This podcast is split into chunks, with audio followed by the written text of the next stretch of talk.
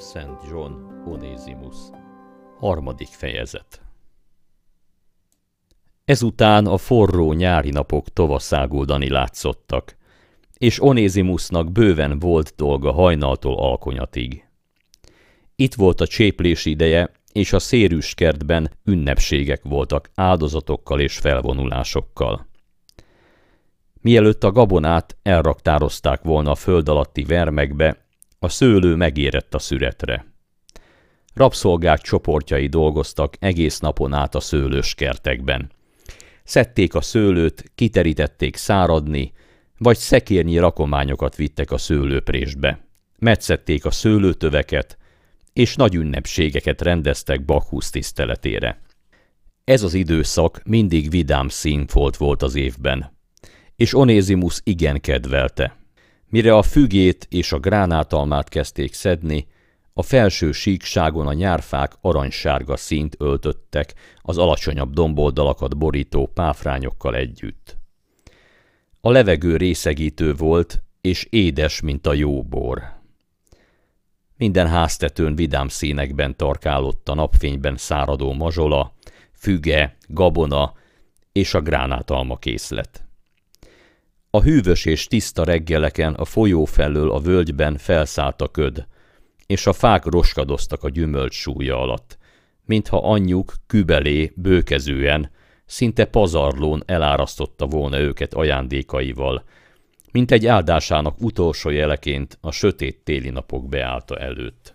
De még mielőtt kész lettek volna az olajbogyó szüretelésével, jóval azelőtt, hogy az olajat elraktározták volna, Végig söpört az első hófúvás a szakadékon, és a hegyszorostól keletre a kúpalakú hegycsúcsot és a kadmusz magasba tornyosuló tetejét is befújta a hó. Szél a mély folyóvölgyeken és a síkságon át. Beköszöntött a tél. A hegyszorosokban üvöltöttek a sakálok és hiénák.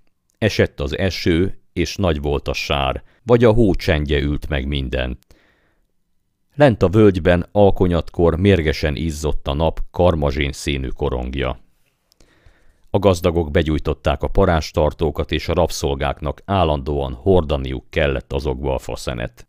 A rabszolgáknak azonban rosszul ment dolguk lyukas sárkunyhóikban. Kelet felé a nagy utakat eltorlaszolta a hó. Egy utas sem kelhetett át ott, és a külvilágból már semmilyen hír nem jutott el hozzájuk. Nem volt sok teendőjük, és nem volt miről beszélgetni. Ha csak nem a Zord télről és az öreg rabszolgák reumájáról.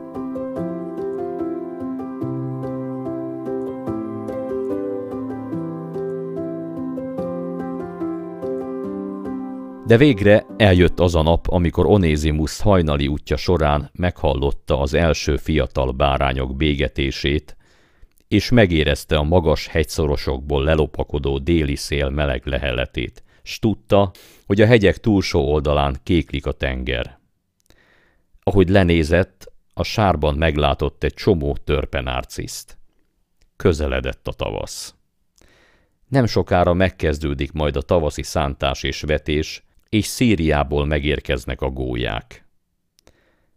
Minden megmozdult a déli szél lehelletére. A nap kisütött, a hó olvadni kezdett. A patakok kiléptek medrükből, és ahogy vízük a völgy felé tajtékzott, félig elárasztották a mezőket. Hajók kezdtek átkelni a tengeren, és az utakon ismét vidám utasok nyüzsögtek, akik keletről és nyugatról hozták a híreket. Appia, Filemon felesége, kihasználta a szép időt a tavaszi nagy takarításra. Így bőven akadt munka. Kislánya, Paszkázia egy anyátlan barikát fogadott magához, és úgy gondozta, mint egy csecsemőt. A jövő héten átmegyünk Laodiceába, mondta Arhippus egy tavaszi este, az istáló ajtónál megállva, ahol Onézimus gazdája lovagló felszerelését tisztította és fényesítette.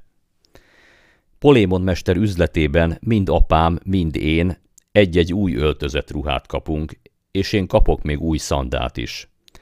Onézimus, majd neked adom a régit. Onézimus ezt a kegyet olyan hálátlanul nyugtázta, ahogyan csak lehetett. Ezekben a napokban nem tudta megérteni Arhippuszt. Ijesztő gyorsasággal nőtt, és 16 éves korára majdnem olyan magas volt, mint az apja. Onézimusszal szemben tanúsított magatartása állandóan változott. Hol félvárról kezelte és minden lehető módon megalázta, hol meg felkereste és megpróbálta visszanyerni régi barátságát, ajándékokat kínálva neki. De akár egy téglafallal próbált volna meg barátságos lenni. Nincs sem tudott ő arról, hogy a fiú minden sértő és sebző szót jól elraktározott emlékezetében. Arhippus lett számára a rabszolgaság szimbóluma, és büszke szíve minden erejével gyűlölte. Arhippus sóhajtott. Arra vágyott, hogy teljesen magáénak tudja a fiút, megnyerje hűségét és tiszteletét. De mikor együtt voltak, valami mindig azt súgta neki, hogy erre nincs remény. Felkelt, tudta, hogy vereséget szenvedett, de mégis tovább időzött. Édesanyám egyik láncát le kell vinnem az aranyműveshez megjavítatni, mondta végre. Légy kész, hogy rövid idő múlva elkísérj. Amint lefelé ballagtak a városhoz vezető úton, Onézimus rossz kedve engedett. A koratavaszi napok szépsége mindig meghatotta és fölemelte. A csupasz fából kibúvó mandulavirág, az utak mentén a gyermekláncfű virító aranysárga színe még Archippuszt is kevésbé gyűlöletes színben tüntette fel. Ha egyedül lett volna, biztosan ugrált volna örömében és dicsérte volna az isteneket. Így azonban rabszolgához illő módon két-három lépésnyire követte fiatal gazdáját, makacsul visszautasítva ajánlatát, hogy felejtse el a köztük lévő viszonyt, és haladjanak egymás mellett. Remélem, holnap édesapám magával visz Laodiceába, hogy ott szolgálatára légy, mondta Archippus nagy lelkűen. Laodicea utcái valóságos látványosságnak tűnnek Kolossé unalmas kis utcái után. Azt mondják, Polémon mester márványpalotában lakik. Ejréni kisasszony bizonyal megnőtt a télen, valami kis ajándékot kell vinnem neki. Egy kis felhő borította el a napot, és Onézimus csendben mendegért tovább.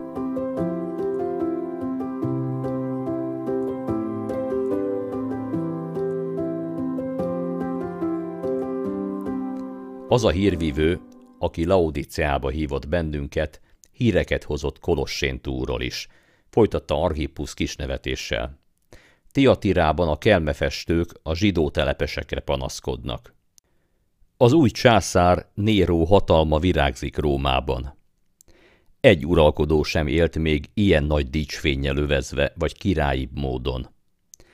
Lent Efézusban a görög kereskedők és a helyi ezüstművesek ismét fellázadtak. A papok féltik istennőjük tiszteletét, és nem csak anyagi okok miatt. Aggódnak, mert elterjedt a híre egy különös új tanításnak, amelyik úgy látszik mindenhol gyökeret ver. Valamilyen zsidó pásztor tanítása, aki kereszthalált halt a zsidók fővárosában. Furcsa dolog, hogy a tudatlan emberek milyen hamar bedőlnek minden új keletű, nevetséges mesének, amit csak hallanak. Jézus ez, mondta Onézimus, s megerett a nyelve. Azt mondják, feltámad halottaiból. Honnan és kitől hallottad ezt? kérdezte Archippus, és heves mozdulattal megfordult. Gyakran előfordult, hogy Onézimus tudott olyan dolgokról, amikről ő maga semmit sem tudott, és ez mindig bosszantotta. Hmm, szoktam hallani erről-arról, válaszolt Onézimus könnyedén, mert apja emléke olyan sebb volt szívében, amelyet sohasem tárt fel Archippus előtt. Nos, az hírlik, hogy ez a tanítás gyökeret vert már Hierápolisban, folytatta Archippus. Városunk egyik szülöttje, aki néhány sátorkészítővel dolgozott Efézusban, ott töltötte a telet. Jézus követői nagy feltűnést keltenek. Nem félnek többi a démonoktól, nem mutatnak be áldozatokat, hanem egy láthatatlan Istent imádnak, Zsidók, görögök és frígiaiak mindannyian összekeveredve, mint egy csomó buta, félénk bárány. Azt mondják, hogy mind a templom papjai, mind a zsidók megpróbálták elnyomni ezt a mozgalmat, de ezek az emberek türelmesek az üldöztetések közepette is. Egyik alapelvük, hogy szeressék ellenségeiket és megbocsássanak nekik. Ezt tette az ő megfeszített vezérük is. Én nem akarom ellenségeimet sem szeretni, sem nekik megbocsátani, mondta Onézius nyugodt határozottsággal, és a két fiú elhallgatott, míg csak el nem érték a várost.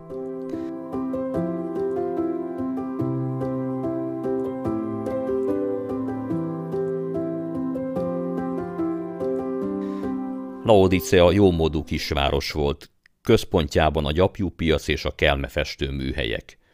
A külvárosban volt egy gyorsan növekvő zsidó település, lakóinak elszigetelt és népszerűtlen közösségével. A fiúk végig csatangolták az utcákat, elácsorogtak a nyitott üzletek előtt, incsiklandozó illatok terjengtek a pecsenyesütő bódék körül, és vidám tömeg tolakodott a borkimérések bejáratánál. Az utcák között öntözött kertek voltak márványszobrokkal. A gyermekek vidáman szaladgáltak és kiabáltak, ugróiskolát játszottak vagy karikáztak. Elhaladtak a templom és az iskola mellett, ahol annak idején Archippus olvasni, írni, számolni tanult, valamint latinul és görögül is. Onézimus, aki bármit megadott volna azért, hogy megtanulhasson olvasni, mindig őszintén csodálkozott azon, hogy Archippus olyan hamar kivétette magát édesapjával az iskolából. Mértan, csillagászat, filozófia és zene, kiáltotta Archippus Onézimus felé. Mit használ ez nekem? Azért akarok tanulni, hogy átvegyem édesapámtól a gazdaságot és a kereskedést, hogy pénzt keressek és utazgassak. Hát nem egyetlen fia vagyok? És mivel ez olyan érv volt, amely hatott Filemonra, Archippus már 13 éves korában befejezte az iskolát, és három évvel később már megmutatta, hogy ügyes felügyelő és jó üzleti érzéke van. Az aranyműves üzlete egy kis mellékutcában volt. Amikor odaértek, éppen aranyat olvasztott egy kis tojáshéj alakú tégelyben. A kemence mellett gugolt, egyre csak tisztítva és hevítve az aranyat, munkájába merülten, míg a hétszeresen megtisztított folyékony aranyban, mint egy tükörben, meg nem látta saját arcát.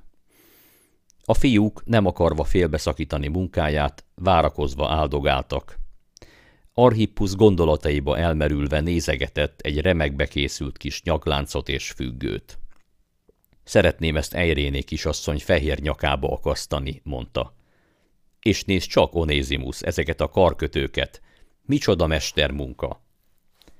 Meg ezek a különös isten szobrocskák. Nyughatatlanul járkált fels alá a műhelyben. Onézimus azonban csendben állt, figyelte a fém bugyborékolását és a mester gyakorlott kezeit, amint szétválasztotta az aranyat a salaktól.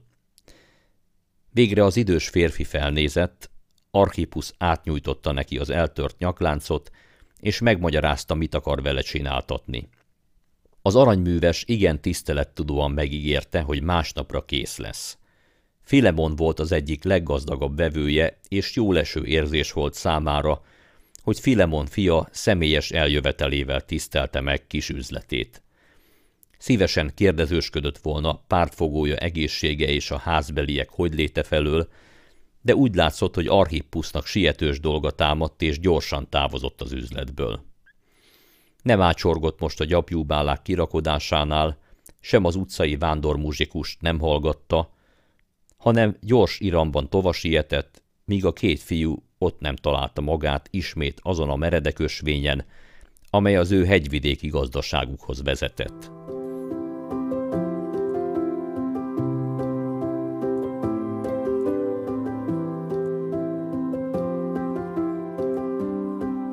Mire ez a nagy sietség? Kérdezte meglepődve Onézimus, aki egy lélegzetvételnyi szünetre megállt a domblábánál.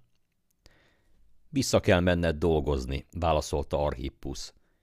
Édesapámnak szüksége lesz rád. Gyere, ne vesztegesd az időt.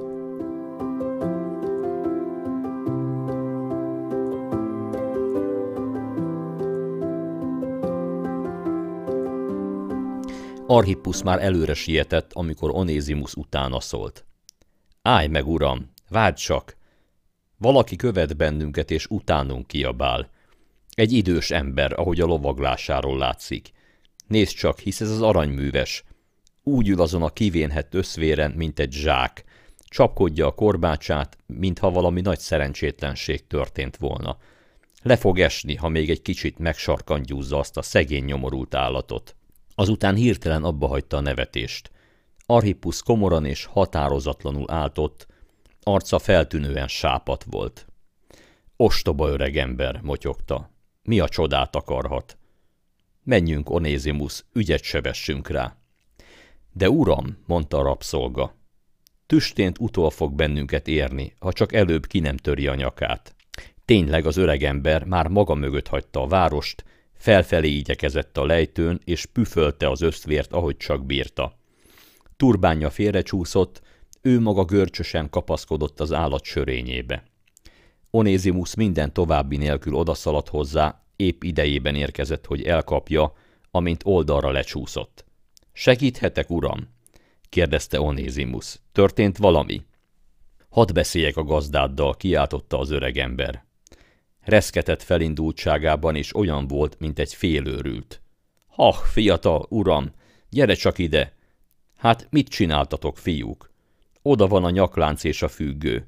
Nem szégyelitek magatokat, hogy egy ilyen öregemberrel űztök gonosz tréfát? Pillanatnyi csend támadt. Archippus csak egy másodpercig habozott, hogy mit válaszoljon. Azután gőgösen így szólt. Plautus mester, semmit sem tudunk a nyakláncról. Talán valamelyik másik vevő. Nem volt másik vevőm, kiabálta az öregember, kezét tördelve. Azt gondoljátok, nem úgy ismerem-e az aranyamat, mint ahogy az apa ismeri a gyermekeit? Hiányozhat-e egy darab is, hogy én ne tudnék róla? Ó, ti gyorslábúak vagytok, de nem szökhettek meg előlem. Egész testében remegett. Ha nem adjátok vissza a nyakláncot, veletek megyek Filemon mester házáig, s ott az ő jelenlétében kutatlak át mindkettőtöket. Jaj nekem, hát nem félitek az isteneket, hogy ilyet tettetek egy szegény öreg emberrel? Béke neked, Plautus mester, mondta Archippus nyugodtan. Nincs szükség arra, hogy olyan messze gyere fel a hegyre. Már idáig is túlságosan kimerített az út. Átkutathatsz bennünket itt az ösvényen. Én itt rögtön a te jelenlétedben átkutatom a szolgámat, és azután tetszésed szerint átkutathatsz engem.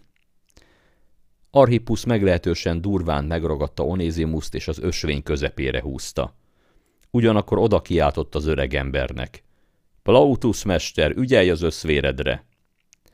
Az állat észrevétlenül szép csendben elindult hazafelé. Az aranyműves néhány lépésnyire elsántigált az ösvényen, majd visszajött, kantárjánál húzva az állatot. Szédült és kifulladt, szinte megzavarodott attól, hogy egyrészt a fiúkat tartsa szemmel, másrészt vigyázzon, nehogy az összvér váratlanul beleharapjon.